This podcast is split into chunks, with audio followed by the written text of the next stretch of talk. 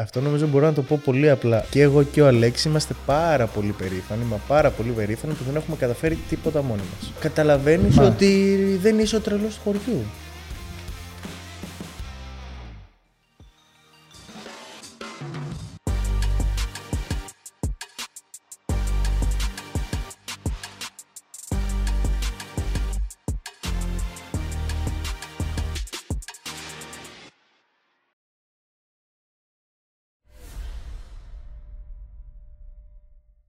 Γεια σας και καλώς ήρθατε σε ένα ακόμα business talk. Είμαι ο Δημήτρης και όπως πάντα έχω μαζί μου τον Χάρη και τον Άλεξ. Γεια σας, παιδιά. Γεια σε όλους. Καλησπέρα. Σήμερα έχουμε την τεράστια χαρά να έχουμε μαζί μας για δεύτερη φορά στην ιστορία του podcast τον καλό μας φίλο, τον Μάριο Βλαχογιάννη. Γεια σου, Μάριε, καλώς ήρθες. Γεια σας, παιδιά. Γεια σου, Μάριε. Ο Μάριος, παιδιά, είναι co-founder της startup Cofeeco, η οποία μόλις τώρα πήρε μια επένδυση από την Coffee Island. Θα μας τα πει και ο ίδιος ο Μάριος καλύτερα. Και πριν ξεκινήσουμε όμως, για να καταλάβουμε όλοι ακριβώς το τι κάνει η Cofeeco, γιατί είναι και λίγο έτσι πιο τεχνικό. Ε, Μάριε, μπορείς να μας πεις, σε παρακαλώ, σε ένα λεπτό, τι κάνει ακριβώς η Cofeeco? Η Cofeeco, με πολύ απλά λόγια, αξιοποιεί τα παραπροϊόντα του καφέ. Ο καφές, αν κάνουμε ένα βήμα πίσω και σκεφτούμε ότι είναι και αυτό ένα φρούτο, έχει πάρα πολλά θρεπτικά συστατικά, τα οποία συνεχίζουν να παραμένουν ενεργά και στα παραπροϊόντα του καφέ. Όταν όλοι παίρνουμε το αγαπημένο μας ρόφημα, βλέπουμε τον μπαρίστα να ρίχνει αυτό το χώμα του καφέ, εμείς το ονομάζουμε spent coffee ground, το οποίο είναι γεμάτο θρεπτικές ουσίες, όπου εμείς τις απομονώνουμε από αυτά τα απόβλητα και δημιουργούμε ε, πρώτες ύλες για τον τομέα των καλλυντικών. Ουσιαστικά φτιάχνουμε κάποια φυσικά εκχυλίσματα, τα οποία δίνουν αντιοξυδωτικές ικανότητες στα τελικά προϊόντα καλλυντικών. Οπότε μπορούμε να πούμε ότι είναι ουσιαστικά πράσινη οικονομία. Σίγουρα αυτό το κομμάτι, κυκλική οικονομία. Γενικότερα κάνουμε ένα προϊόν το οποίο έχει την ίδια ποιότητα, αξιοποιούμε πολύ λιγότερους πόρους, γιατί αν αναλογιστείς ότι για να δημιουργήσεις αντίστοιχα εκχυλίσματα, ακόμα σε διάφορα καλλυντικά υπάρχουν τα εκχυλίσματα από τη λεβάντα, το χαμομήλι, διάφορα βότανα και φυτά. Εμείς ουσιαστικά αξιοποιούμε μια πρώτη ύλη που έμενε εντελώς αναξιοποίητη και δημιουργούμε ένα προϊόν ίδιας ποιότητας, αλλά αρκετά προστιθέμενης μεγαλύτερης αξίας. Αυτό σημαίνει ότι είναι και το κόστος μικρότερο. Δηλαδή, για μια εταιρεία η οποία παράγει καλλυντικά, ε, τη συμφέρει και από άποψη κόστους να πάρει την πρώτη ύλη από την Cofeeco, ή απλώς το κάνει για λόγους που θα βελτιώσουν την ποιότητα του προϊόντος ή για να δείξει κιόλας ότι ε, είναι, έχει ένα κοινωνικό προφίλ, ας το πούμε έτσι, και νοιάζεται για το περιβάλλον? Είναι ένα σύνολο όλων αυτών. Ε, μόνο θα διαμορφώσουμε λίγο το τελευταίο κομμάτι. Δεν είναι ότι θέλει να δείχνει ότι έχει ένα κοινωνικό πρόσωπο. Ε, είναι όντως ότι ελαχιστοποιείς τους σπόρους σου, άρα όντως έχεις ένα impact στο περιβάλλον. Ε, όσον αφορά εμάς, σίγουρα το κόστος παραγωγής, αν συγκρίνουμε να φτιάχναμε ένα εκχύλισμα από λεβάντα, χαμομήλι ή το οτιδήποτε, είναι πολύ μικρότερο, γιατί ουσιαστικά εμείς έχουμε μόνο το κόστος της μεταφοράς των παραπροϊόντων του καφέ στην μονάδα μας για να φτιάξουμε ε, τα προϊόντα, τα τελικά δικά μας προϊόντα. Οπότε σίγουρα το κόστος παραγωγής είναι πολύ μικρότερο σε εμάς, συγκριτικά με το κομμάτι τι θα έκανε μια άλλη εταιρεία παραγωγής αντίστοιχη με εμάς. Όσον αφορά τις βιομηχανίες καλλυντικών και πώς το προωθούμε εμείς και τι, πώς το πουλάμε, εκεί πέρα είναι μια εντελώς διαφορετική ε, υπόθεση για το πόσο θα το πουλήσουμε και τι value θα έχει το δικό μας προϊόν. Όσον αφορά τα... Δεν, δεν ξέρω βασικά ακριβώς από πού μου παίρνετε το καφέ, αν είναι από καφετέρες ή κάποιο άλλο... Αρχικά, όπως είπαμε, επειδή συνεργαζόμαστε πλέον με την Coffee Island, έχουμε μια στρατηγική συνεργασία, έχουν επενδύσει ε, σε εμάς, εννοείται ότι τα παίρνουμε από τις καφετέρες Coffee Island. Οπότε καταλαβαίνεις ότι συνεργαζόμαστε με αλυσίδες καφετεριών και το κάνουμε αυτό για λόγους εξοικονόμησης πάλι πόρων, ότι μια αλυσίδα καφετεριών είναι πολύ πιο εύκολο να συγκεντρώσει κάπου τα υπολείμματα που έχει και να τα πάρουμε εμείς με πολύ πιο εύκολο τρόπο, λιγότερο δαπανηρό και λιγότερο κοστοβόρο για το ίδιο το περιβάλλον. Να βάλουμε τώρα μια τελεία εδώ. Στο σήμερα έχουμε την Coffee Island, η οποία μόλις α, επένδυσε στη startup σας. Θέλω να πάμε λίγα χρόνια πίσω, το δύο χιλιάδες δεκαοκτώ, εκεί δύο χιλιάδες δεκαεννέα, όπου γνωριστήκαμε για πρώτη φορά, και θέλω να μου πεις τότε πώς ήταν τα πράγματα, πώς το δουλεύατε τότε, πώς ξεκινήσατε, πώς ήταν η αρχή σας, και να πάμε σιγά σιγά στο, στο πώς προέκυψε να φτάσουμε στο σήμερα. Η αλήθεια είναι ότι η δικιά μας εταιρεία, η Cofeeco, ξεκίνησε με έναν ιδιαίτερο τρόπο.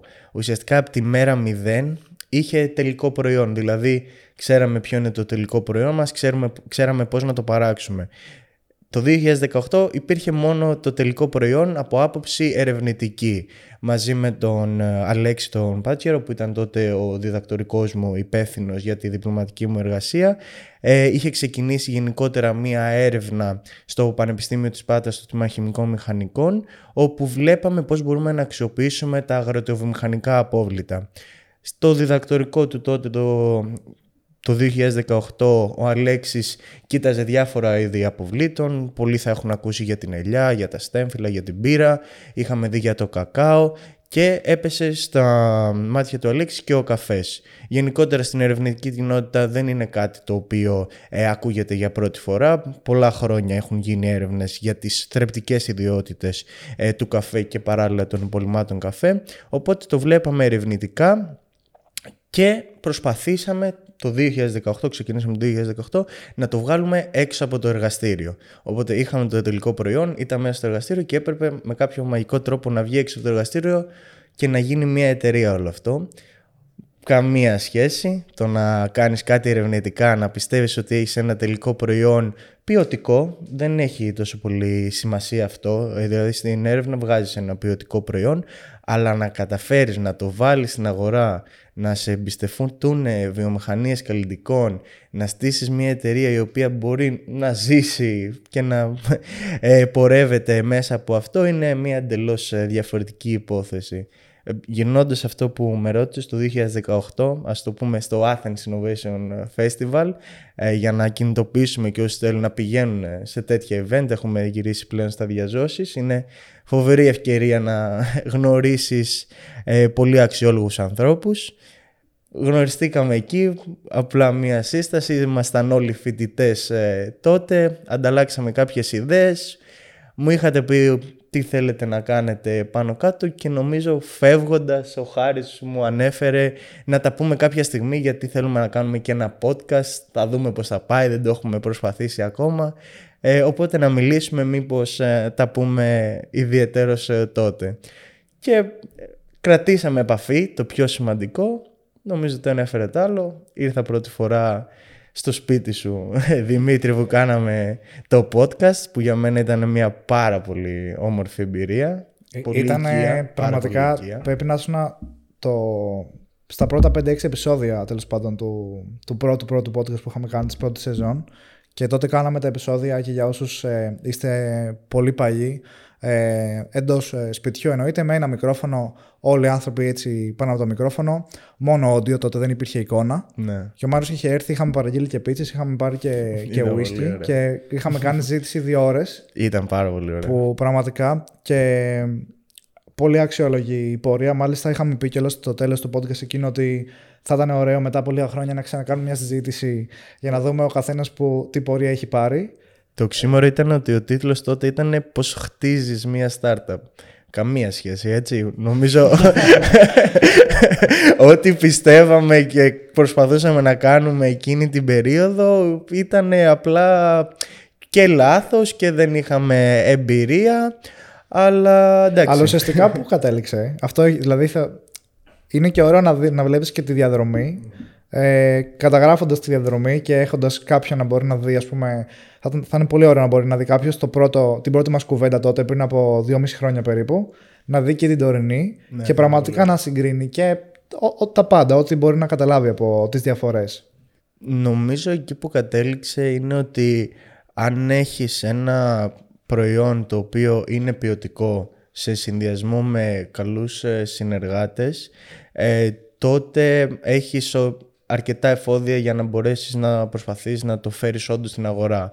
Ε, από τότε μας πήρε με τον Αλέξη κοντά δύο με δυόμιση χρόνια για να έρθουμε σε επαφή με πολλούς πελάτες, να καταλάβουμε τι θέλουν, ε, και πραγματικά κάναμε αυτό που νομίζω λίγοι τώρα μπορούν να το καταλάβουν, να απλοποιήσουμε το προϊόν για να γίνει ε, αποδεκτό από τους πελάτες. Πηγαίνουμε σε κάτι πιο σύνθετο, επηρεασμένοι αρκετά από το κομμάτι το επιστημονικό. Επειδή είστε και οι δύο επιστήμονες, οπότε για εσάς ήταν και κάτι απλό. Ναι, σαν, χημι... σαν χημική μηχανική, ε, τα ερεθίσματά μας ήταν κυρίως ε, έρευνες που γίνονται στα εργαστήρια. Ε, αυτό σημαίνει ότι δεν είχαμε τόσο πολλή εμπειρία από το κομμάτι της βιομηχανίας, τι θέλουν οι πελάτες σου, οι βιομηχανίες καλλυντικών. Οπότε δύο-δυόμιση χρόνια προσπαθούσαμε συνέχεια να καταλάβουμε τι θέλουν αυτοί. Στέλναμε δείγματα, συγκεκριμένα μπορώ να πω ε, ότι έχω κρατήσει ακόμα το πρώτο δείγμα που είχαμε στείλει σε βιομηχανία καλλυντικών, το οποίο μας ήρθε σούμπιτο πίσω. ε, χαρακτηριστικά μας λέει δεν μπορούμε καν να το διαχειριστούμε αυτό. Ήταν ένα, ένα πράγμα που δεν, δεν τους άρεσε. Εμείς τους λέγαμε, αμά είναι πολύ ποιοτικό, έχει, είναι πλούσιο σε πολυφαινολικά, έχει τόσες ιδιότητες. Λέει δεν μας κάνει. απλά δεν μας κάνει. Ναι. Ναι. Οπότε... Πώς είχατε νιώσει μετά από την πρώτη έτσι ισχυρή απόρριψη? Δεν, δεν νιώθεις κάτι. Λες εντάξει, θα φτιάξω κάτι να σου κάνει. Είναι, δε, δε, εγώ δεν θυμάμαι. Νομίζω ότι το διαχειρίστηκες πολύ καλά. Κατά βάση θα περίμενα μια απάντηση τύπου εντάξει, απογοητευτήκαμε λίγο, αλλά θα το προσπαθούσαμε. Μα δε, δεν είχαμε δηλαδή. Το, το, ήταν τόσο πολύ καθημερινότητά μας που από το δύο χιλιάδες δεκαοκτώ προφανώς δεν πληρωνόμασταν, δεν μπορούσαμε να ζήσουμε από την εταιρεία. Αλλά ήταν τόσο πολύ καθημερινότητά μας που λέμε, α, άρα πρέπει να κάνουμε κάτι που να τους ταιριάζει. Ρωτήσαμε, παιδιά, τι, τι, τι θεωρείτε ότι πρέπει να σας κάνει κτλ. Οι καλοί συνεργάτες που είπα και πιο πριν είναι σημαντικό κλειδί σε αυτό και γι' αυτό προχωρήσαμε δεύτερη version, τρίτη version μέχρι να βρούμε κάτι που θα τους κάνει. Εν τέλει που εγώ σαν υπεύθυνος παραγωγής αλλά και ο Αλέξης ε, είμαστε σε μια πολύ ευχάριστη θέση να βλέπουμε ότι το προϊόν που στέλνουμε δεν είχε απορριφθεί από κανέναν, ασχέτα αν κάποιος σου, σου ε, βάζει παραγγελία ή όχι. Αρχικά βλέπει το προϊόν και σου λέει ναι, αυτό μου κάνει. Δηλαδή είναι στην ποιότητα που το θέλω, είναι ένα αποδεκτό προϊόν για εμένα.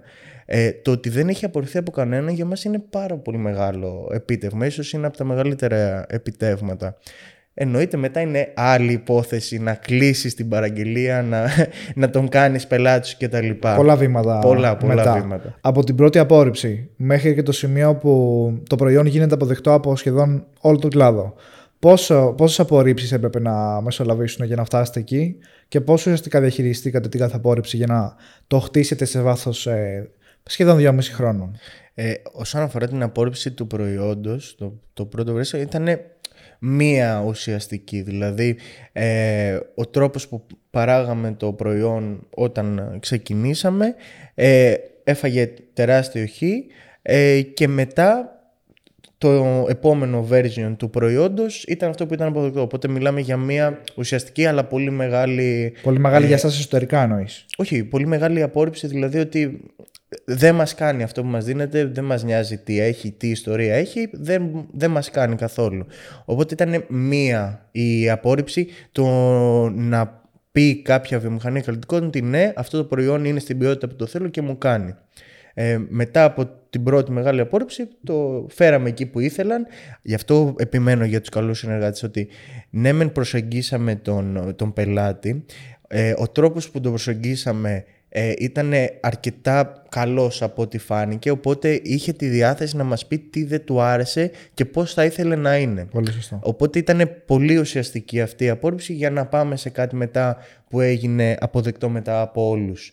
Και απλώς να τονίσουμε, αποδεκτό ότι είναι στην ποιότητα που το θέλουν. Είπαμε, το να το πουλήσεις μετά στις τιμές που πρέπει κτλ. Είναι άλλη υπόθεση εντελώς. Αλλά πολύ ωραίο το πώς μια σωστή απόρριψη σας βοήθησε να κάνετε καλύτερο το προϊόν σας για να πάτε μπροστά μετά σαν, ναι, σαν ναι, ναι, πολύ ωραίο. Ναι. Πραγματικά, και δεν κερδίζεις μόνο αυτό, γιατί μετά ε, εμείς σαν εταιρεία, επειδή γενικότερα βλέπουμε τον κλάδο της αξιοποίησης των αγροτοβιομηχανικών αποβλήτων πιο ολιστικά, ο καφές θα λέγαμε για μας είναι το εισιτήριο για να μπούμε στις πρώτες ύλες καλλυντικών. Ε, πλέον δουλεύουμε και με στέμφυλα και με απόβλητα μπύρας. Ε, ουσιαστικά φτιάχνεις μια φόρμουλα και την εφαρμόζεις μετά σε πολλά ε, απόβλητα αντίστοιχα. Οπότε κερδίζεις πολύ περισσότερο χρόνο, γιατί φτιάχνεις μια φόρμουλα που δουλεύει για όλα και μετά κερδίζεις το χρόνο για τα πάντα. Δηλαδή είναι πολλαπλασιαστικό όλο αυτό. Και μετά έχεις ήδη έτοιμους και τους πελάτες, οι οποίοι Σωστά. πλέον σε έχουν εμπιστευτεί, Σωστά. ξέρουν ότι από σένα θα παίρνουν Ακριβώς. πρώτη ύλη. Ακριβώς. Και το μόνο που μένει είναι να βρεις και τους αντίστοιχους προμηθευτές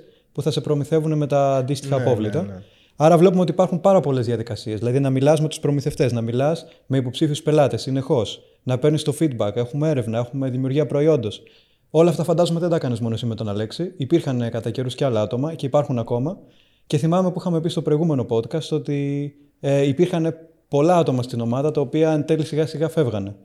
Ναι, εντάξει, όταν ε, είσαι μία, πας ε, κατεβαίνεις σε έναν διαγωνισμό σαν μία ιδέα ε, και υπάρχουν πολλά άτομα, στην αρχή όταν είσαι απλά ιδέα είναι πολύ πιο εύκολο να είστε και περισσότερα άτομα, ε, δουλεύετε πολύ λιγότερο καιρό μαζί, δουλεύετε για ένα διαγωνισμό, κάποιοι το βλέπουν και σαν παιχνίδι, δηλαδή σαν μία ωραία ε, διαδικασία να γεμίσω δημιουργικά το χρόνο μου, οπότε είναι πολύ λογικό ε, να έχεις πολύ περισσότερα άτομα.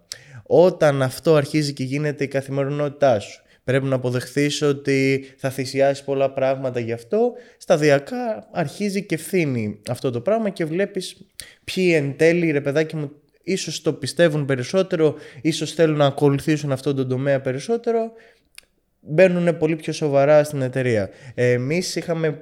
Η εταιρεία δημιουργήθηκε μέσα από έναν διαγωνισμό στην Πάτρα τότε το δύο χιλιάδες δεκαοκτώ, όπου ήταν κοντά δέκα δώδεκα άτομα στην αρχική ομάδα.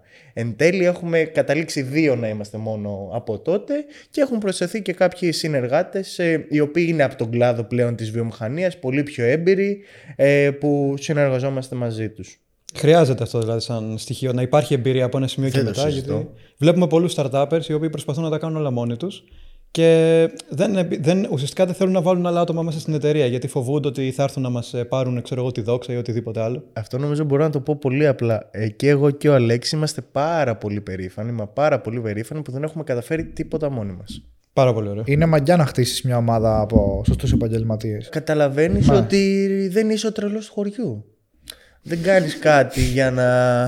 και να πεις αντάξει το έκανα. Βλέπεις ότι και άλλοι άτομα με, με τε, τόσο μεγάλη εμπειρία πιστεύουν σε αυτό που κάνεις εσύ. Ό, όχι απλά πιστεύουν, θέλουν να είναι κομμάτι αυτού. Και λες ε, εσύ δεν το καταλαβαίνεις τόσο εύκολα εκείνη τη στιγμή. Δηλαδή βλέπεις τον άλλον τόσα χρόνια στη βιομηχανία καλλιτικών ή τόσα χρόνια στη βιομηχανία του καφέ με τόσα πολλά πράγματα. Σκέφτεσαι μερικές φορές πώς και ασχολείται τώρα αυτός μαζί μου. Κάτι δηλαδή, πρέπει να έχει δει δηλαδή για να ασχολείται. Δεν θα κάτι το κάνει παραπάνω έτσι. Από αυτό που έχεις δει εσύ. Είναι, είναι στάνταρ αυτό. Γι' αυτό το, το λες ότι πρέπει όντως να έχεις και επαγγελματίες του χώρου, γιατί δεν το συζητώ, σου κερδίζουν χρόνο, σου δίνουν γνώση που είναι το πιο ακριβό προϊόν που υπάρχει ίσως τώρα. Οπότε κερδίζεις πάρα πολλά πράγματα. Δεν, δεν, δεν μπορώ να καταλάβω γιατί να κάνει κάποιος κάτι μόνος. Υπάρχει βέβαια και το άλλο παράπονο που εκφράζουν πολλοί, που ίσως βέβαια δεν ψάχνουν τόσο καλά ή δεν είναι τόσο τυχεροί ώστε να βρίσκουν αυτά τα άτομα, δυστυχώς, που λένε ότι έχω μια ιδέα, θέλω να την αναπτύξω, αλλά δεν βρίσκω τα κατάλληλα άτομα να συνεργαστώ και είμαι μόνος μου. Εντάξει, αυτό έχει να κάνει και με τον κλάδο. Εννοείται, αν κάποιος ε, ασχοληθεί με έναν κλάδο που πρωτοστήνεται τώρα, είναι λογικό να μην έχει τα αντίστοιχα άτομα να συνεργαστεί κτλ. Οπότε έχει να κάνει πολύ με την περίπτωση. Αν κάποιος πάει στον κλάδο των τροφίμων και πει ότι δεν έχω άτομα να συνεργαστώ, τότε να το καταλάβω αυτό που λες, ίσως δεν θέλει να το ψάξει τόσο πολύ. Αν πάει κάποιος στον κλάδο της νανοτεχνολογίας τώρα και πει ότι όντως δεν μπορώ να βρω πολλά άτομα στην Ελλάδα που ασχολούνται με αυτό, ναι, το καταλαβαίνουμε, εννοείται. Εσείς όμως πώς βρήκατε εν τέλει τα κατάλληλα άτομα που ταιριάζουν με αυτό που θέλετε να κάνετε και μπορούν να σας δώσουν όλη αυτή τη γνώση που είπες και να, να είναι involved στην εταιρεία με έναν πολύ αποδοτικό τρόπο για εσάς? Ε, το ένα κομμάτι ήταν ότι καταφέραμε μερικούς ανθρώπους που είναι στο δίκτυο πελατών μας, παιδάκι μου, από τις βιομηχανίες που συνεργαζόμαστε, Ε, να μπουν μετά δηλαδή στην νοοτροπία τη δικιά μας. Δηλαδή, π.χ. εμείς επικοινωνούμε πολλά τμήματα έρευνας και ανάπτυξης των αντίστοιχων εταιριών. Ε, με αυτούς αναπτύσσουμε μια πιο ιδιαίτερη σχέση και μετά, αντίστοιχα, αν βλέπουμε ότι είναι αποδοτικό, α, ανταποδοτικό και από τη δικιά τους μεριά, προσπαθούμε να χτίσουμε και μια ανθρώπινη σχέση μεταξύ τους. Οπότε έτσι χτίζουμε το δίκτυο συνεργατό μας. Αντίστοιχα και από την ε, βιομηχανία του καφέ. πάει αυτό το κομμάτι. Δηλαδή προσεγγίζουμε κάποια άτομα για συνεργασία στην αρχή, λέμε ποιος είναι ο δικό μας ο σκοπός, τι θέλουμε να κάνουμε μέσα από αυτή τη συνεργασία, αλλά επειδή είναι πολύ ανθρωποκεντρικός ο τρόπος που το κάνουμε, μετά βλέπουμε ότι πολλές φορές εξελίσσονται οι συνεργασίες μας και σε άλλα επίπεδα, είτε που αφορούν την δικιά μας εταιρεία, είτε που μπορούν να αφορούν εντελώς διαφορετικά πράγματα έξω από την εταιρεία, με άλλες δραστηριότητες που έχει ο καθένας. Οπότε νομίζω έχει να κάνει με τον ανθρωποκεντρικό τρόπο προσέγγισης που έχουμε προς τους συνεργάτες, πελάτες, όπως θες πες του. Πέρα από την ομάδα, η οποία νομίζω και στο προηγούμενο podcast είχες πει ότι είναι πολύ σημαντικός παράγοντας και είναι και λογικό, ποιο άλλο κομμάτι θα έλεγες ότι ήταν το πιο σημαντικό που έπαιξε ρόλο στην επιτυχία της Cofeeco έως τώρα? Ποιοτικό προϊόν. Ποιοτικό προϊόν και ε, να έχεις πιστοποιήσεις που αποδεικνύουν ότι είναι ποιοτικό το προϊόν σου. Δεν έχουμε δει κάτι άλλο να είναι τόσο μεγάλο boost ε, για μια εταιρεία από το να αυτά που λέει, αυτά που υπόσχεται, να τα κάνει. Δηλαδή, αυτό βλέπουμε, ότι όταν δίνεις ένα προϊόν το οποίο είναι αρκετά καλό, είναι αντάξιο αρκετών άλλων βιομηχανιών, είναι και το εισιτήριό σου να, να συνεχίσεις.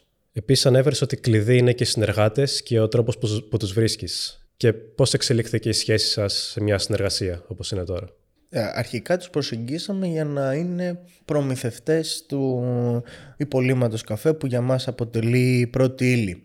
Ε, αυτό ήταν ένα πρώτο βήμα για να ξεκινήσουμε τις, ε, τη συνεργασία μας ε, με την Coffee Island, που μετέπειτα εξελίχθηκε σε, και σε μία ε, επένδυση. Ε, και έχει να κάνει δηλαδή με αυτό που είπα και πιο πριν, δηλαδή ο τρόπος που τους προσεγγίσαμε για να αποτελέσουν έναν από τους προμηθευτές μας, και μετά όπως μιλάγαμε και μας ρώταγαν ποιος είναι ο στόχος της εταιρείας γενικότερα κτλ.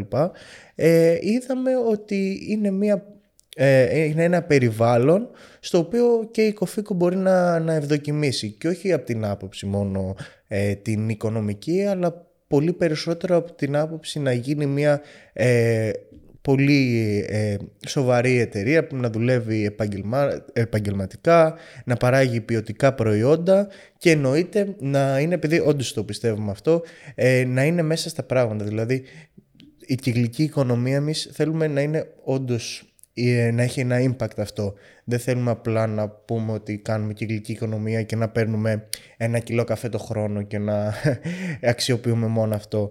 Ε, είδαμε ότι θέλουν και οι ίδιοι μέσα από τον τρόπο που δουλεύουν ε, να υπάρχει ένας σοβαρός αντίκτυπος και ένας αληθινός αντίκτυπος στο ότι κάνουμε. Πρέπει να έχετε κοινό στόχος, ας πούμε. Σίγουρα, οι κοινές αξίες είναι κάτι το οποίο ε, είναι το κλειδί για να συνεχίσεις ε, με κάποιον. Απλώς τις κοινές αξίες δεν τις βάζεις, ας πούμε, πας στο τραπέζι και λες ποιες είναι οι αξίες σου, ποιες. Το βλέπεις μέσα από τα καθημερινά πράγματα. Δηλαδή ο τρόπος που σου μιλάνε, ο τρόπος που σε προσεγγίζουν, ο τρόπος που δουλεύουν μέσα εκεί πέρα. Δηλαδή όταν αρχίσεις και γίνεσαι κομμάτι με μιας, ενός τέτοιου περιβάλλοντος, καταλαβαίνεις όντως τις αξίες του. Εμάς μας πήρε αρκετό καιρό να το καταλάβουμε. Γι' αυτό κιόλας από, από πολύ παλιά που είχαμε επαφές ε, ε, με την Coffee Island, εν τέλει κατέληξε τώρα να ευδοκιμήσει μια συνεργασία. Δεν είναι κάτι το οποίο γίνεται από τη μια μέρα στην άλλη, και σίγουρα δεν είναι μια συνεργασία τυπική για κάποιον επενδυτή. Δηλαδή ένας επενδυτικός όμιλος βλέπει, εννοείται, τα οικονομικά μιας εταιρείας, βλέπει μια αξία σε αυτή και λέει θα επενδύσω ένα τάδε ποσό για ένα τάδε ποσοστό.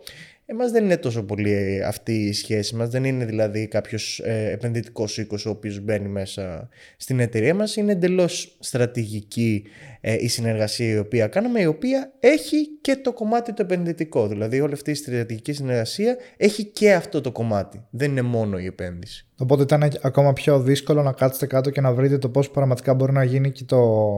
ουσιαστικά το πάντρεμα το, το κάποιων από των υπηρεσιών σας. Ε, δεν ήταν δύσκολο, απλώς έπρεπε να πάρει ήθελε περισσότερο λίγο χρόνο. χρόνο για να είναι και πιο όριμη η διαδικασία και να δούμε εν τέλει όντως που μπορούμε να, να καταλήξουμε. Είπες ότι πήρε πάρα πολύ χρόνο ε, και πάρα πολλές συζητήσεις. Γενικότερα, πώς ήταν η διαδικασία από τη στιγμή που εκφράστηκε το επενδυτικό ενδιαφέρον από τη μεριά της Coffee Island μέχρι να φτάσετε στην, στην τελική συνεργασία? Και πώς ένιωσες, να μας πεις? Ναι. Είναι πολύ ενδιαφέρουσα αυτή η διαδικασία ε, γιατί όντας άτομα τα οποία δεν είχαμε καμία τρομερή εμπειρία από το κομμάτι, είτε των επενδύσεων, είτε να είχαμε ξανακλείσει κάποια συμφωνία. Ε, στην αρχή πιστεύαμε ότι θα πάμε, θα πούμε ναι, ο ένας τον άλλον και αυτό είναι όλα. Δίνεις τα χέρια, άντε τελείωσε. Να πάρει και, και μια εβδομάδα η χαρτούρα και τα λοιπά και α, αυτό είναι όλο. Ε, τελικά καμία σχέση, έτσι, δεν το, δεν το συζητάμε αυτό το πράγμα, επειδή ήταν και αρκετά πράγματα που έπρεπε να γίνουν. Στο κομμάτι της επένδυσης είναι και η δημιουργία ε, μιας μονάδας στην Πάτρα που θα παράγουμε το προϊόν μας, οπότε ήταν αρκετά περίπλοκο όλο αυτό το κομμάτι. Ε, οπότε κάθε φορά έπρεπε να αντιμετωπίσει και κάτι καινούργιο. Απλώς το πολύ καλό ήταν ότι πάντα λειτουργούσαμε μαζί σε αυτό, δηλαδή Οκ, okay, μερικές φορές υπήρχαν πιέσεις από τη μία πλευρά, πιέσεις από την άλλη πλευρά, αλλά εν τέλει βλέπεις ότι όντως με τα άτομα που έχεις κοινές αξίες κτλ., εν τέλει θα βγει κάπου. Αν έχεις την νοοτροπία ότι ναι, θα το συζητήσουμε, θα δούμε πού θα πάει, αλλά θα καταλήξουμε σε αποτέλεσμα, όντως θα καταλήξει σε αποτέλεσμα. Δηλαδή αυτό είδαμε, ότι πήρε πολλή διαδικασία, αλλά επειδή είχαμε και δύο την νοοτροπία κάπου να οδηγήσει όλο αυτό, γι' αυτό οδήγησε κάπου και κλείσαμε τη συνεργασία και συνεχίζει από εδώ και πέρα. Οπότε τώρα ανακούφιση, γιατί από την αρχή που υπήρχε το ενδιαφέρον, περάσατε όλα αυτά τα βήματα, φτιάξατε τη μονάδα στην Πάτρα, ε, κάνατε τεράστιο progress φαντάζομαι μέσα από αυτή τη διαδικασία. Οπότε τώρα υπάρχει από τη μία η ηρεμία και η ανακούφιση ότι επιτέλους έγινε, αλλά από την άλλη υπάρχει και το challenge ότι πρέπει τώρα να, να επεκταθούμε περισσότερο, ας το πούμε έτσι, να γινόμαστε όλο και καλύτεροι. Καλά, σίγουρα. Να, να ανταποκριθείτε στις προσδοκίες ουσιαστικά, ναι, που υπάρχουν. Είναι ανακούφιση, είναι ενθουσιασμός, είναι περισσότερο αγάπη για αυτό ε, που κάνεις. Τώρα δεν το συζητώ, σαν χημική μηχανική, την επόμενη μέρα που έκλεισε η επένδυση ε, παραγγείλαμε τον εξοπλισμό που θέλουμε για τη μονάδα και ήμασταν ε, σαν σα το παιδάκι που το βάζει στα τζάμπο να, να πάρει τα παιχνίδια. Τώρα δεν το συζητώ. Οπότε έχει πολλά ωραία πράγματα ε, και αντίστοιχα μετά ε, αποκτάς αυτό που ήθελες, δηλαδή την ευκαιρία ε, να κάνεις περισσότερα πράγματα. Αυτά που είχες στο μυαλό σου βρίσκεις τον τρόπο και τα μέσα να τα υλοποιήσεις. Οπότε αυτό είναι που άλλαξε πάρα, πολλά, πάρα πολύ. Οι, οι προσπάθειες οι δικές μας βρήκανε τρόπο και μέσα να υλοποιήσουν αυτά που σκεφτόντουσαν. Εξώ από την επέκταση που είπες πριν και σε άλλα προϊόντα ουσιαστικά από τα οποία θα παίρνετε αυτή την πολύτιμη πρώτη ύλη για να δημιουργείτε cosmetics, έχετε σκεφτεί και το αντίθετο, δηλαδή αυτή την πρώτη ύλη να την διοχετεύσετε σε άλλες βιομηχανίες και σε άλλα προϊόντα? Ε, ναι, σίγουρα. Το καλό είναι ότι η βιομηχανία των καλλυντικών ε, έχει τις ίδιες προδιαγραφές ε, με λίγο λιγότερα κριτήρια βιομηχανία καλλυντικών, με αντίστοιχα με τη βιομηχανία τροφίμων. Ε, η βιομηχανία τροφίμων είναι λίγο πιο αυστηρή, αλλά έχουμε δει ότι το προϊόν μας μπορεί να ανταπεξέλθει και σε αυτό το κομμάτι. Οπότε σίγουρα στα επόμενα βήματά μας είναι να επεκταθούμε και στη βιομηχανία τροφίμων. Ε, απλώς για να το δώσουμε να το καταλάβουμε λίγο πιο απλά αυτό, οι θρεπτικές ουσίες που απομονώνουμε Ε, γενικότερα από τα απόβλητα του καφέ ή κάθε είδους άλλο απόβλητο ε, έχουν κάποιες ευεργετικές ιδιότητες, είτε αυτό είναι αντιοξυδοτικές είτε είναι άλλες ιδιότητες, οι οποίες μπορούν να εφαρμοστούν ας πούμε σε συμπληρώματα διατροφής ή σε, κάποια, σε κάποιο άλλο τρόφιμο, πιο πολύ στη στερεή του φάση. Οπότε σίγουρα θα επεκταθούμε και σε αυτό το κομμάτι. Πέρα από αυτό, επειδή σίγουρα δεν ξεχνάμε από πού έχουμε έρθει, το οποίο είναι το εργαστήριο, μας αρέσει η έρευνα, θα συνεχίσουμε να μπούμε και πιο πολύ στο κομμάτι στα βιοπλαστικά, όπου έχουμε ήδη κάνει πιλωτικές δοκιμές και έχουμε δει ότι το προϊόν μας σαν απόβλητο καφέ μπορεί να δημιουργήσει τελικά προϊόντα στο κομμάτι, στον τομέα της βιομηχανίας πλαστικών. Μακάρι να το κάνετε κομμάτι. Και να φτιάξετε αυτά επιτέλους πλαστικά καλαμάκια τα οποία να είναι οικολογικά και να μην έχουμε τα χάρτινα. Να μπορούμε και να φαντάσου... πιούμε καφέ σαν άνθρωποι. Φαντάσου να πίνεις καφέ με καλαμάκι είναι... που έχει φτιαχτεί από καφέ. Δεν είναι και να είναι και πλαστικό. Είναι, είναι, υπο... είναι υποχρέωσή μας, γιατί άμα μειωθεί η κατανάλωση του καφέ από τα χάρτινα καλαμάκια, τότε θα πρέπει κάπως να την ενισχύσουμε. Οπότε είμαστε υπόλογοι στο να δημιουργήσουμε καλό περιβάλλον για να καταναλώνει κάποιος τον καφέ. Πρώτη παραγγελία, πρώτη παραγγελία εδώ. Πρώτη παραγγελία εδώ πέρα, εννοείται. Μακάρι το πιλωτικό κομμάτι που τρέχουμε τώρα με επιτυχία να πάει σε βιομηχανικό επίπεδο ε, και να έχουμε ένα ποιοτικό προϊόν να μπορεί να μπει ε, σε τελικά προϊόντα, είτε αυτό είναι κάποιο καλαμάκι είτε είναι το οτιδήποτε. Και να πούμε ότι αυτό θα είναι παγκόσμια καινοτομία, γιατί όπως είπαμε και πριν, επειδή το είχα ψάξει και εγώ ναι, πριν σας γνωρίσω. Εντάξει, μην υπερβάλλουμε. Κοίτα, η ιδέα, η ιδέα για τα υπολείμματα του καφέ που μπορούν να χρησιμοποιηθούν σαν πρωτήλ υπήρχε και πριν ε, δημιουργήσετε εσείς ναι. στην Cofeeco. Και υπήρχαν αντίστοιχες startups στην Αυστραλία, είχα βρει εγώ και σε άλλες χώρες που το κάνανε. Ναι. Ενώ αυτό με το καλαμάκι είναι κάτι πολύ πιο καινοτόμο. Υπάρχει. Γενικότερα, δηλαδή, δόξα τω Θεώ, πολλοί ερευνητές το έχουν ψάξει, υπάρχει. Ε, οπότε μην υπερβάλλουμε τόσο πολύ, δεν είναι κάποια παγκόσμια καινοτομία. Άλλωστε, μπορώ να σου επιβεβαιώσω ότι στην Αμερική το έχουν προσπαθήσει και έχουν κάνει και κάψουλες από βιοπλαστικό το οποίο προέρχεται από τα Spent Coffee Ground και είναι τελικό προϊόν. Επιμένω σε αυτό το κομμάτι για να δώσω να καταλάβουμε ότι δεν χρειάζεται απαραίτητα πάντα να κάνεις κάτι τόσο πολύ καινοτόμο. Αν επιλέξεις να μπεις πιο πολύ στο κομμάτι της παραγωγής, στο βιομηχανικό κτλ., σε ενδιαφέρει πιο πολύ αυτό που προσπαθείς να κάνεις να είναι υλοποιήσιμο. Και όταν ανακαλύπτεις εφαρμογές που έχουν υλοποιηθεί, τότε είναι πολύ πιο ευχάριστο για σένα, γιατί ξέρεις ότι αυτό που προσπαθείς να κάνεις δεν θα... ότι γίνεται. Απλά πρέπει να βρεις το δικό σου τρόπο να το κάνεις. Οπότε για μας είναι πολύ σημαντικό να βρίσκουμε άλλες εταιρείες ή άλλες εφαρμογές οι οποίες παίρνουν το απόλυτο του καφέ και κάνουν τελικά προϊόντα σε μαζική παραγωγή. Έτσι, να, να καταλάβουμε ότι για μας το κομμάτι δεν θέλουμε να κάνουμε κάποια σούπερ ανακάλυψη όσον αφορά τον τομέα των αποβλήτων του καφέ. Δεν το κοιτάμε τόσο πολύ ερευνητικά, όσο πιο πολύ πρακτικά, βιομηχανικά στη μαζική παραγωγή. Κάτι το οποίο ουσιαστικά να δουλεύει. Ακριβώς. Κάτι το οποίο να το ζητάει η βιομηχανία. Να είναι χρήσιμο και, στο... ναι, ναι, και στην αγορά ουσιαστικά. Ναι, ναι, ναι, σίγουρα. Σίγουρα το πιο σημαντικό αυτό, να είναι αποδεκτό από την αγορά, από άποψη ποιότητας και να είναι χρήσιμο, δηλαδή να υπάρχει κατανάλωση γι' αυτό. Μ' αρέσει όλη αυτή τη, την πορεία σας, αυτά τα σχεδόν τρία ολόκληρα χρόνια που δουλεύετε μαζί με τον Αλέξη.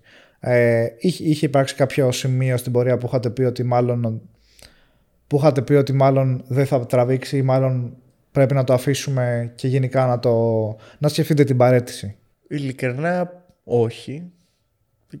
Τώρα που το σκέφτομαι δεν ξέρω τώρα γιατί δεν μας πέρασε αυτό από το μυαλό. Θα μπορούσε να σας περάσει εννοείς? Ναι. Μα, ποτέ, δηλαδή την τελευταία περίοδο βιοποριστικά είμαστε από την Cofeeco, δεν είναι τα τρία χρόνια και είναι και πολλά περισσότερα, δηλαδή και πιο πριν από το δεκαεπτά ουσιαστικά που γίνονταν η προεργασία, ναι, προσπάθειες ναι. κτλ. Οπότε από το δεκαεπτά μέχρι το είκοσι δύο ήταν μια προσπάθεια από εμάς που θέλαμε να, να, να δημιουργήσουμε κάτι, κάτι. Ε, εντάξει, ξέραμε τι θέλαμε να δημιουργήσουμε. Εννοείται ότι και εγώ και ο Αλέξης δουλεύαμε παράλληλα και για άλλα πράγματα για να μπορούμε να κάνουμε εν τέλει την Cofeeco, αλλά ποτέ δεν το σκεφτήκαμε αυτό. Τώρα δεν ξέρω γιατί. Πραγματικά. Δεν, δεν ξέρω πώς και αρέσει. Δεν κάναμε ποτέ μια συζήτηση από αυτά που λες και τώρα τι κάνουμε. Το, το είχαμε ακούσει πολύ από τους υπόλοιπους, δηλαδή πώς και ασχολείσαι ακόμα με αυτό... Ε, μήπως να κοιτάξεις κάτι άλλο. Οπότε το είχαμε κολλήσει πολύ από το κύκλο μας, αλλά ποτέ δεν βρεθήκαμε στο τραπέζι να πούμε. Για σας ήταν αυτονόητο να... ότι τώρα θα πάμε να δούμε το επόμενο ε, βήμα. Ήταν κομμάτι της ζωής μας, οπότε δεν σκεφτόμασταν δηλαδή αν θα πρέπει να το αφήσουμε ή όχι. Λέμε εντάξει, θα πάρει λίγο περισσότερο καιρό, αλλά εντάξει, οκ. Okay, πάντως κάποιοι από αυτούς που λέγανε γιατί το συνεχίσετε και δεν το παρατάτε, ναι, τώρα θα. Τώρα μου ζητάνε καλλιτικά. Μπράβο που το έκανες. Τώρα μου ζητάνε καλλιτικά. Θα λένε τους ήξερα αυτούς. Όχι, εντάξει. Είναι, ήταν άνθρωποι από τον κύκλο μας οι οποίοι μας αγαπάνε προφανώς. Οπότε έχουν βάρος ε, τα λόγια τους και προσπαθούσαν και αυτοί με τον τρόπο τους να καταλάβουν σε τι φάση είμαστε. Οπότε, εντάξει, δεν μπορούσαν να ξέρουν και πού θα πάει. Εντάξει, κανείς δεν είναι υποχρεωμένος να ξέρει τι σκέφτεσαι. Είναι και μια φράση που γενικά στη. Στη startup κοινότητα, ας πούμε, την ακούμε συχνά και είναι και πολύ λογικό έτσι να, να υπάρχει αυτό ναι. μέχρι να πας να κάνεις ναι, κάτι ναι, ναι. που όντως να πεις ότι θα ζήσω από αυτό. Μα και τώρα δεν σημαίνει ότι επειδή έκανες μία συνεργασία μπορείς αυτή τη στιγμή να ζεις από αυτό, να ε, είσαι εντάξει με την εταιρεία και τις υποχρεώσεις της, ότι αυτό είναι ε, για όλη σου τη ζωή. Είναι απλά ένα βήμα. Εννοείται. Ναι. Εμείς... Ε, εγώ το χαρακτηρίζω αυτό, το μεγαλύτερο άγχος που έχω εγώ ε, είναι ότι ξέρω ότι έχει μια ημερομηνία λήξη. Δηλαδή ξέρω ότι αυτή τη στιγμή με την προσπάθεια που κάνω και όλο το impact που έχει η εταιρεία έχει, διάρκεια, έχει χρόνο ζωής ε, μέχρι τότε. Σκέψου κάτι το οποίο το προσπαθείς, το αγαπάς και τόσο πολύ, ξέρεις ότι έχει μια ημερομηνία λήξης ζωής. Σε τρελαίνει λίγο αυτό, σε αγχώνει. Προσπαθείς καθημερινά να και το συνέχεια να, το κάνεις extend να, το χρόνο. να, να επεκτείνεις τη ζωή της, της εταιρείας σου. Οπότε αυτό είναι το μεγαλύτερο άγχος που έχεις πάντα. Δηλαδή, αν το συνειδητοποιήσεις. Εντάξει, καλά είναι τα μαλλιά σου ακόμα. Α, ακόμα. ε, και μακρύνανε κιόλας. Μακρύνανε αρκετά και έχω δώσει υπόσχεση στον εαυτό μου μέχρι να δημιουργηθεί η μονάδα στο εκατό τοις εκατό όπως πρέπει. Θα τα αφήσω έτσι και τότε θα, θα τα κουρέψω όλα. Και βλέπεις μετά από πέντε χρόνια τον Μάριο. Όχι, όχι. Δες που χρόνος σε κούρεμα. Τώρα πάμε να φτιάξουμε τη μονάδα. Ελπίζω να μην είναι τόσο πολύ. Όχι, εντάξει. Δεν θα είναι τόσο πολύ. Θα είναι στο διάστημα των επόμενων μηνών. Αυτό. Και όταν θα γίνει, έχεις θα, θα έχεις συνηθίσει μετά το στυλ και θα πεις: τα κρατάω έτσι. Δεν θέλω να τα κρατάω. Όχι, δηλαδή, το έχω συνηθίσει τώρα δύο-τρία χρόνια το έχω έτσι. Οπότε αλλάζει αυτό. Τελείωσε. Με το καλό, όταν γίνει και η παραγωγή, να επισκεφτούμε και να σε δούμε και κουρεμένα. Εννοείται. Όταν έχετε γίνει η μονάδα. Πρόσκληση από τώρα. Τέλεια, τέλεια. Και μου αρέσει που και η μονάδα είναι στην Πάτρα. Δηλαδή από εκεί, από όπου ξεκίνησε ναι, όλο αυτό, τρελό. Από όπου ήσασταν φοιτητές, έχετε μείνει ακόμα εκεί και έχετε φτιάξει μια ολόκληρη μονάδα. Έτσι. Βέβαια, βοηθάει και το ότι η ίδια Coffee Island είναι και αυτή στην Πάτρα. Δεν, δεν ήρθαν ποτέ στην Αθήνα να κάνουν εκεί τα κεντρικά. Εντάξει, ποτέ δεν είχαμε κόλλημα για την Πάτρα. Η αλήθεια είναι ότι απλά ήταν εύφορο το περιβάλλον να δημιουργηθεί εκεί πέρα. Δεν είχαμε καμιά τρελή κάψα αν θα γίνει μονάδα στην Πάτρα, αν θα γίνει στην Κρήτη, αν θα γίνει. Όπου στην είναι Αθήνα. Πιο πρακτικά, σωστά. Όπου είναι πιο πρακτικό, δηλαδή, σε ενδιαφέρει. Πρακτικό από την άποψη ε, του να είναι βιώσιμο. Βιώσιμο σημαίνει να είναι βιώσιμο οικονομικά, να είναι βιώσιμο περιβαλλοντικά και να είναι βιώσιμο και κοινωνικά. Δηλαδή, όλα παίζουν ρόλο για να είναι κάτι βιώσιμο. Πάμε λίγο στα πιο deep. Μιας και μιλήσαμε για την Πάτρα, το Πανεπιστήμιο της Πάτρας που πλέον φτιάξετε τη μονάδα παραγωγής. Ε, τι πιστεύεις ότι πρέπει να γίνει ώστε να υπάρξουν κι άλλοι σαν εσάς, οι οποίοι θα φύγουν από το καθαρά ερευνητικό κομμάτι, ε, που υπάρχουν ευτυχώς αρκετοί που κάνουν έρευνα, και αυτό να το μεταφέρουν ουσιαστικά στην πραγματική οικονομία, στη βιομηχανία, στις επιχειρήσεις. Ναι. Δεν χρειάζεται όλοι να φύγουν από το κομμάτι το ερευνητικό. Δηλαδή, είναι δικιά σου επιλογή. Ε, αν θα κάνεις έρευνα. Θεωρώ. Η ανάγκη, εντάξει, η ανάγκη καθορίζεται και λίγο από το τι απαιτεί η αγορά. Δηλαδή, πολλές φορές εταιρείες πάνε σε ερευνητικά κέντρα και ζητάνε κάποια καινούργια προϊόντα. Αυτό γινόταν ανέκαθεν. Απλώς, σαν άνθρωπος, πρέπει να κάνεις την επιλογή σου. Θα πας στην έρευνα, στη βασική έρευνα, θα πας στη βιομηχανική έρευνα. Αν επιλέξεις να πας στη βιομηχανική έρευνα, αυτό που σε απασχολεί είναι το πώς θα το κάνεις αυτό να δουλεύεις στη βιομηχανία, πώς θα το κάνεις αυτό να δουλεύεις στην αγορά. Αν επιλέξεις να κάνεις μια πιο βασική έρευνα, δεν σε απασχολεί αυτό και καλά κάνει και δεν σε απασχολεί. Ναι, γιατί είσαι ερευνητής πλέον, είναι, δεν είσαι. Είναι καθαρά ναι, δικιά ακριβώς. σου επιλογή αυτό. Τι σου αρέσει να κάνεις περισσότερο και, τι, όντως, και σε τι είσαι καλύτερος, είτε στη βιομηχανική έρευνα είτε αντίστοιχα στην βασική έρευνα. Εμένα. Με εξητάρει περισσότερο η βιομηχανική έρευνα, γιατί έχω μια μεγάλη αγάπη στο να βλέπω να, πώς να, το πω, να γιγαντώνονται, ας πούμε, ε, οι διαδικασίες και όλες οι διεργασίες. Από εκεί που, ας πούμε, διαχειρίζεσαι τη μία μέρα ένα γραμμάριο, να διαχειρίζεσαι την επόμενη μέρα έναν τόνο, δέκα τόνους, πολλούς εκατοντάδες τόνους. Disclaimer, δεν μιλάμε για ναρκωτικά. Εγώ θα, θα, θα, βάζα, θα βάζα έναν σκομπάρο εγώ σε, σε, σε μήνα. Αν το βγάλουμε εκτός context θα έχει πολύ φάση. Σκέψου όμως. Από τη μία μέρα διαχειρίζεσαι ένα γραμμάριο. Στο, στο, στο Breaking Bad, εκεί πέρα που έκανε πειράματα στην κουζίνα του, ναι. Μετά ήταν σε κάτι υπόγεια και έκανε κάτι τόνους ε, ναρκωτικών κάθε μέρα για όλα τα καρτέλ του Μεξικό. Ευτυχώς ασχοληθήκατε με τον καφέ. ε, ε, έτσι λέτε εσείς. έτσι λέτε. Έτσι νομίζουν όλοι. Θα δούμε κάποια στιγμή κάποιο προϊόν ε, από την Cofeeco στη Γιαννική. Ε, αν θα γράφει Cofeeco. Αυτό είναι το πρώτο. Και το δεύτερο είναι αν δεν γράφει Cofeeco, αν θα δούμε γενικά που μπορεί να το βγάλει ναι, κάποια ναι, άλλη ναι. εταιρεία, αλλά να είναι όντως το δικό σας ε, ναι. προϊόν. Ε, ανέφερα πριν ότι το κομμάτι της στρατηγικής επένδυσης που κάναμε, ένα κομμάτι είναι η επένδυση όσον αφορά τα, τα χρήματα κτλ. Το άλλο κομμάτι εννοείται ότι έχει και κάποια πράγματα τα οποία θα βγουν ε, σαν τελικά προϊόντα προς τους ε, καταναλωτές και θα είναι φυσικά τελικά προϊόντα καλλιντικών.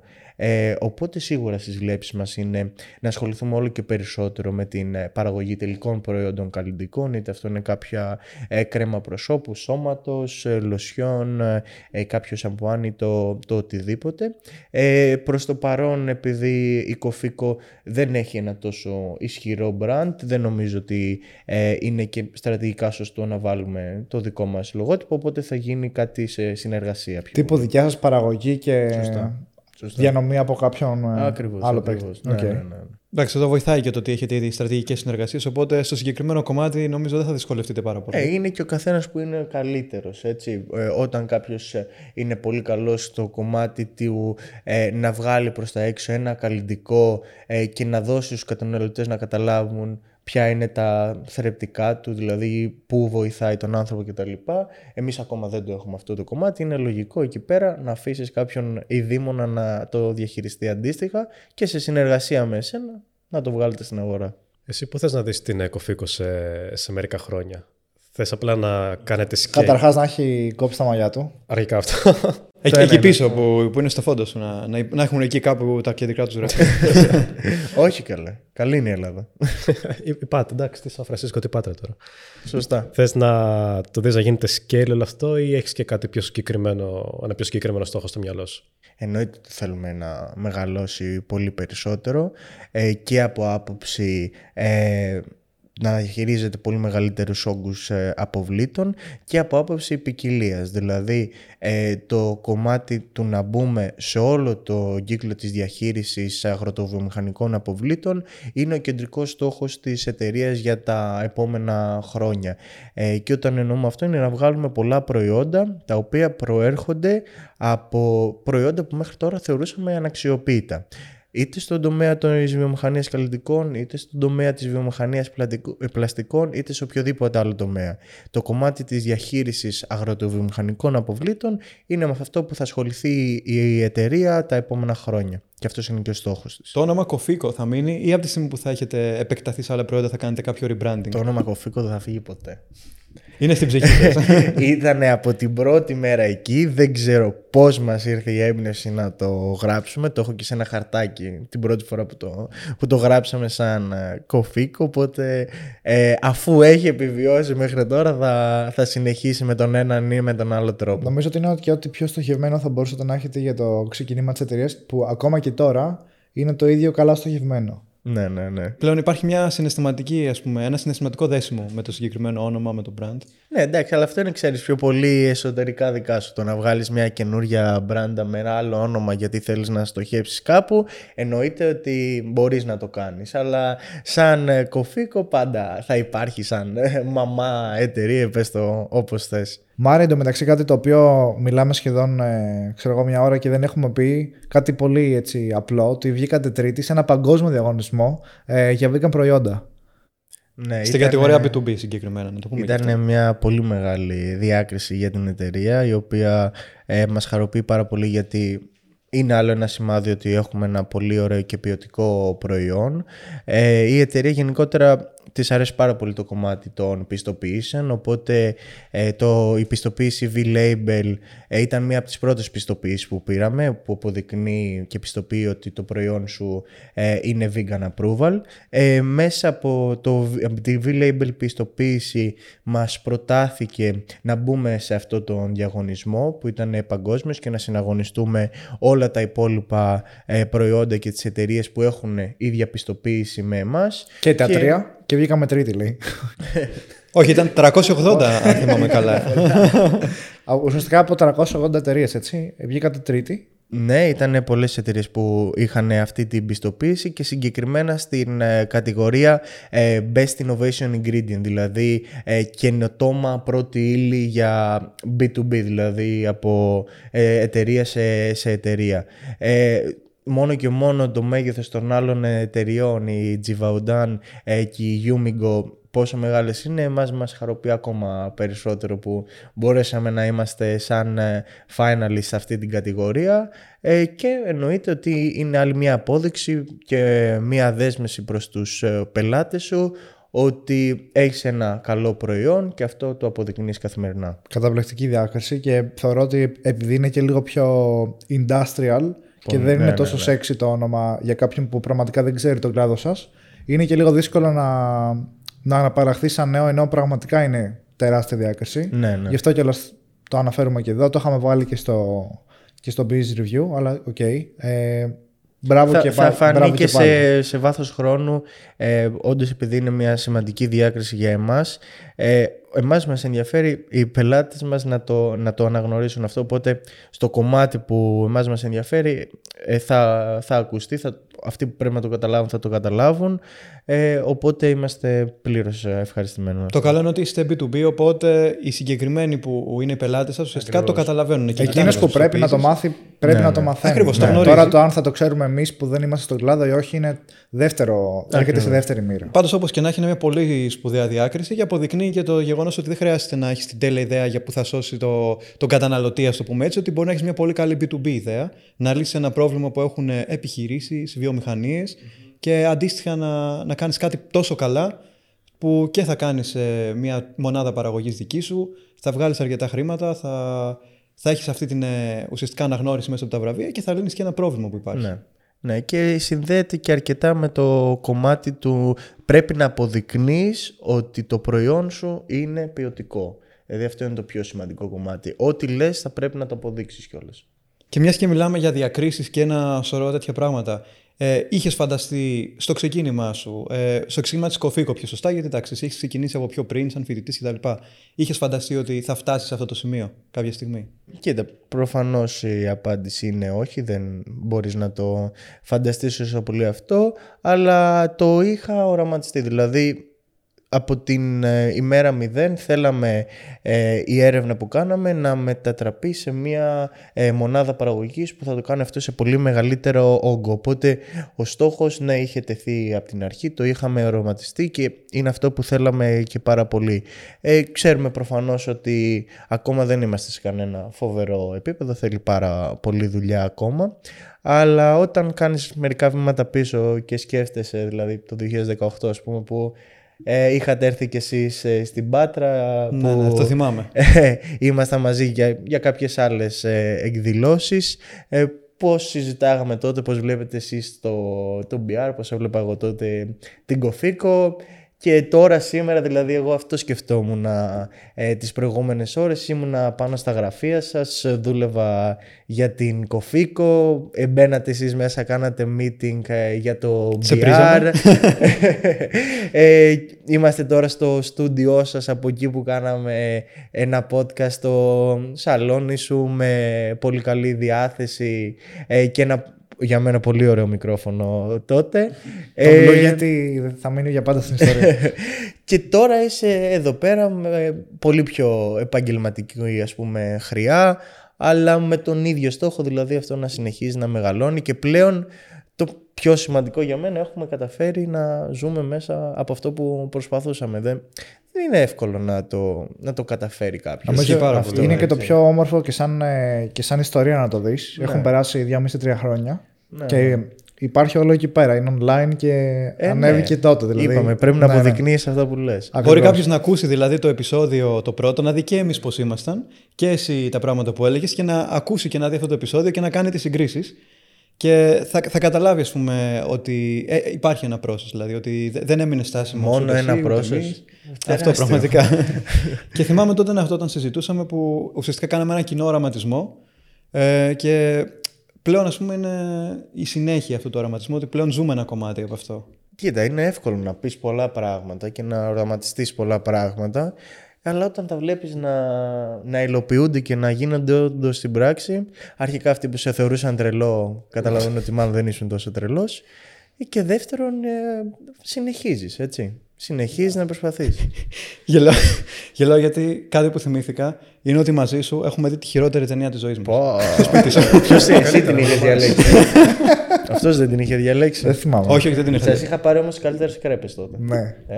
ναι, πατράρα. Ήταν ένας συνδυασμός. Οραματισμός, οι καλύτερες κρέπες, η χειρότερη ταινία. Να πω εδώ πέρα ότι τα παιδιά μόλις φύγαν από το σπίτι μου το καθαρίσαν όλο. Ιάπωνες. Έτσι. Φοβερή. Και αυτό δείχνει τις κοινές αξίες που λέγαμε πριν. Πολύ, πολύ. Οπότε και εσύ αντίστοιχα τώρα. Ανοιχτή πρόσκληση να έρθετε πάλι στην Πάτρα. Οπότε τώρα ξέρεις. Τώρα πρέπει να καθαρίσεις ξε... το στούντιο. Έχω και ξενώνα τώρα εδώ πέρα. Εμείς πάλι στο ίδιο κρεβάτι θέλουμε. Τώρα πρέπει να καθαρίσεις το στούντιο όταν θα τελειώσουμε. Εννοείται. Εννοείται. Και να, να πούμε κιόλας ότι και εμείς πρέπει να σε ευχαριστήσουμε τη σειρά μας, γιατί από την αρχή είχες ανοιχτεί σε εμάς από την έννοια το ότι θα μπορούσες, ας πούμε, σε εκείνο το event που είχε γίνει στην Πάτρα, εσύ μας κάλεσες. Ναι. Είχες έντονες διαφωνίες στο να έρθουμε εμείς τελικά, αλλά παρόλα αυτά επέμεινες και ήθελες να, να είμαστε εκεί, παρότι δεν μας γνώρισες πάρα πολύ καιρό. Ίσα ίσα που είχαμε μιλήσει κάποιες φορές ε, λόγω του event στο οποίο είχαμε γνωριστεί, και θα μπορούσες άνετα όταν σου είχαν πει όχι να πεις εντάξει, οκ. Okay. Και όχι μόνο αυτό, μας φιλοξένησε και στο σπίτι του τρεις μέρες. Πραγματικά. Ναι, ένα μήνα αφού είχαμε γνωριστεί, ξέρω εγώ. Πα, πατρινό καρναβάλι γίναμε εκεί πέρα. Εντάξει. Ε, είναι μερικές φορές που ε, συνδέεσαι με κάποιους ανθρώπους. Εμένα μου άρεσε πάρα πολύ από την πρώτη μέρα που είχα καταλάβει πόσο πολλή δουλειά ε, δίνεται σε αυτό, στο να γράψετε τα άρθρα σας, να έχετε τις σωστές πηγές, σωστή αρθογραφία κτλ. Ε, οπότε ψάχνοντας και εγώ τότε, ρε παιδάκι μου, διάφορα πράγματα, είχα καταλάβει ότι αυτή η δουλειά που κάνετε εμένα μου αρέσει, οπότε ε, ήθελα και εγώ με τον τρόπο μου να βοηθήσω και αντίστοιχα εσείς να, να βοηθήσετε αντίστοιχα. Ε, ουσιαστικά είναι αυτό που λέγαμε και στην αρχή. Μερικές φορές κοιτάς τη συνεργασία λίγο πιο ανθρωποκεντρικά και μπορεί να σου βγεις κάτι πάρα πολύ ωραίο. Μια πιο προσωπική ερώτηση τώρα. Ε, από τότε που σε ξέραμε μέχρι τώρα, να δούμε πόσο έχεις εξελιχθεί σαν άνθρωπος. Ναι. Ξυπνάς με το πρώτο ξυπνητήρι, ακόμα χρειάζεται Ποτέ. δεκαπέντε ξυπνητήρια. Ποτέ. Ποτέ. Από τις πέντε η ώρα βαράνε τα ξυπνητήρια. Μέχρι εννιά η ώρα που θα ξυπνήσω. Δεν είχα κοιμηθεί καλά σπίτι του. Ναι. θα, θα, όποιος θα το ξαναρωτήσουμε έχει, σε τρία χρόνια. Όποιος έχει κοιμηθεί σπίτι μου έχει αυτό το παράπονο. Πλέον έχω βάλει και άλλες συσκευές. Έχω βάλει και το τάμπλετ να χτυπάει και το κινητό. Τα πάντα όλα. Μέχρι και το ρολόι μου χτυπάει από τις πέντε η ώρα. Εγώ δεν ξυπνάω. Εγώ ξυπνάω εννιά. Τουλάχιστον είσαι στην ώρα σου. Δηλαδή, όταν ε, πρέπει να είσαι στο, στη μονάδα παραγωγή, στο meeting, στο οτιδήποτε έχεις να κάνεις, είσαι εκεί. Όχι και τόσο πολύ. Το να είμαι στην ώρα μου δεν είναι τα δυνατά μου σημεία. Και το πολύ ωραίο από την ιστορία αυτή είναι ότι εμείς ερχο... ερχόμενοι στην Πάτρα γνωρίσαμε καλύτερα και τον Αλέξη, με τον οποίο ένα χρόνο μετά ε, συνεργαστήκαμε και εμείς. Δηλαδή, ναι. συνεργαζόμαστε με τον ίδιο άνθρωπο εδώ και εμείς ε, τρία χρόνια, εσύ περισσότερο. Ναι, το οποίο ναι, είναι ναι. και αυτό τρελό, το πώς έγιναν οι ίδιες συνδέσεις με αυτό. Άδω, είναι, είναι καρμικό λίγο τώρα όλο αυτό το κομμάτι. Αλέξη, αγαπάμε. ε, έχει να κάνει πιο πολύ με αυτό, δηλαδή που θα βρεθείς με κάποια άτομα και θα συνεργαστείς, ας πούμε, εσύ μαζί τους για κάποιο λόγο και μετά όλη αυτή η διασύνδεση, το networking που το λέμε μεταξύ μας, να προκύψει σε κάτι εντελώς διαφορετικό. Είναι πολύτιμο το networking και είναι ίσως από τις πιο υποτιμημένες ε, λειτουργίες ουσιαστικά, από τα πιο υποτιμημένα πράγματα, γιατί πραγματικά έχει πολλαπλασιαστικά ωφέλη, ε, όπως και η συμμετοχή σε events. Και το να έχεις το θάρρος να πας να μιλήσεις σε κάποιον, όποιος και αν είναι αυτός, μετά από εκεί μπορεί να προκύψουν άλλα πράγματα που ούτε καν τα έχεις φανταστεί. Δηλαδή, απλά ένα γεια μπορείς να πεις. Δεν νομίζω ότι είναι τόσο πολύ υποτιμημένο, γιατί βλέπω πάρα πολύ να γίνονται εκδηλώσεις μόνο και μόνο για να μαζευτούν άτομα μεταξύ τους. Δηλαδή, το θέμα είναι ότι μετά τι γίνεται. Δηλαδή, και να μιλήσουν. Μαζεύονται και όλες, ναι. τα άτομα. Πόσο ουσιαστικό networking γίνεται όμως μετά? Κοίτα, από... μόνο από τη δικιά μου εμπειρία μπορώ να σου απαντήσω ότι ε, πολλές φορές ε, τα άτομα που συνεργαζόμαστε, επειδή έχουμε βρεθεί σε πολλές εκδηλώσεις μαζί που γνωριζόμαστε κτλ, μπορούν να κλείσουμε μια συνεργασία στα πρώτα πέντε λεπτά. Δηλαδή, και το έχω ακούσει να γίνονται και από άλλους αυτό. Ε, όποιο... Όταν, δηλαδή, κακά τα ψέματα, όπου υπάρχει εμπιστοσύνη, πολλά πράγματα μετά γίνονται πολύ πιο γρήγορα. Οπότε φαντάζομαι ότι μέσα από την όλη διαδικασία να συναντηθείς με κάποιους που έχετε κοινά ενδιαφέροντα, που απασχολούν τον κοινό σας κλάδο, εν τέλει χτίζεις μια εμπιστοσύνη που μετέπειτα κάποια στιγμή μπορεί να μετουσιωθεί σε κάποια συνεργασία. Αυτό είναι, νομίζω, είναι η ουσία. Το έχω δει να συμβαίνει σε εμάς, το έχω δει να συμβαίνει δηλαδή σε πολλές άλλες περιπτώσεις. Και νομίζω ότι αυτό, δηλαδή, κάποια εταιρεία μπορεί να είναι τεράστια, μεγάλη και τρανή, πάρα πολύ ποιοτική στα προϊόντα και τα λοιπά. Να βλέπεις ότι ο άλλος δεν την γνωρίζει, μια άλλη εταιρεία, ας πούμε, δεν γνωρίζονται, δεν έχουν τόσο πολλά, ας πούμε, δεν έχουν βρεθεί μαζί, δεν υπάρχουν γνωριμίες. Και να βλέπεις μια συνεργασία να κρατάει πολύ καιρό, να ανταλλάζουμε εν ντι έι, να βλέπουμε ποιοι συνεργάτες ε, ε, είναι από τη μία και από την άλλη πλευρά, ενώ θα, αυτό θα μπορούσε να έχει λυθεί σε πέντε λεπτά. Προφανώς δεν λέω ότι όλα πρέπει να λύνονται πολύ γρήγορα, αλλά το να αναπτύξεις κάποια σχέση με τον άλλο, να χτίσεις εμπιστοσύνη, πολλές φορές σου κερδίζει χρόνο. Λοιπόν, Μάρια, τελευταία ερώτηση και το κλείνουμε. Θέλω να είσαι πολύ ειλικρινής. Από την πρώτη μας κουβέντα που κάναμε και τη δεύτερη μας τώρα στο δεύτερο επεισόδιο, ποια κουβέντα απόλαυσες περισσότερο? Απόλαυσα πολύ περισσότερο αυτή τη φορά Ε, γιατί εντάξει, έχει δημιουργηθεί όλα αυτά τα χρόνια ένα πολύ πιο προσωπικό, ε, έτσι, μια πολύ πιο προσωπική σχέση μεταξύ μας, οπότε ανοιχτήκαμε περισσότερο, αναπολύσαμε και λίγο πράγματα που είχαν γίνει, πιο πολύ είδαμε και λίγο τα πράγματα που κάναμε όλα αυτά τα χρόνια και, και ήμασταν μαζί, ε, και χαίρομαι πολύ περισσότερο, γι' αυτό και λέω ότι το απόλαυσα πολύ περισσότερο, ότι πραγματικά ό,τι είχαμε πει τότε καταφέραμε σε ένα ποσοστό να το έχουμε κάνει τώρα και να μπορούμε να είμαστε εδώ να το ξανασυζητάμε. Και to be continued. Ακριβώς. Οπότε σε ευχαριστούμε πάρα πολύ, Μάριε, που ήσουν για δεύτερη φορά εδώ μαζί μας. Και εγώ σε ευχαριστώ. Ευχόμαστε και άλλες πολλές και να μοιραζόμαστε μαζί την πρόοδό μας. Σίγουρα θα έχετε κι εσείς μια εξαιρετική πρόοδο, το πιστεύουμε πραγματικά και το ευχόμαστε και μέσα από την καρδιά μας. Συνεχίστε, παιδιά, κι εσείς την καλή δουλειά. Ευχαριστούμε πάρα πολύ. πολύ. Οπότε αυτό ήταν το επεισόδιο για σήμερα. Άμα σας άρεσε, κάντε ένα like. Ε, άμα δεν έχετε κάνει ήδη, κάντε και ένα subscribe για να στηρίξετε το κανάλι και να δείτε περισσότερα βίντεο σαν αυτό. Και φυσικά περιμένουμε να διαβάσουμε τα σχόλιά σας. Ας μην κάνουμε αυτή τη φορά κάποιο giveaway. Δεν έχουμε ακόμα κάποια έτοιμη κρέμα γιατί το ρωτήσαμε.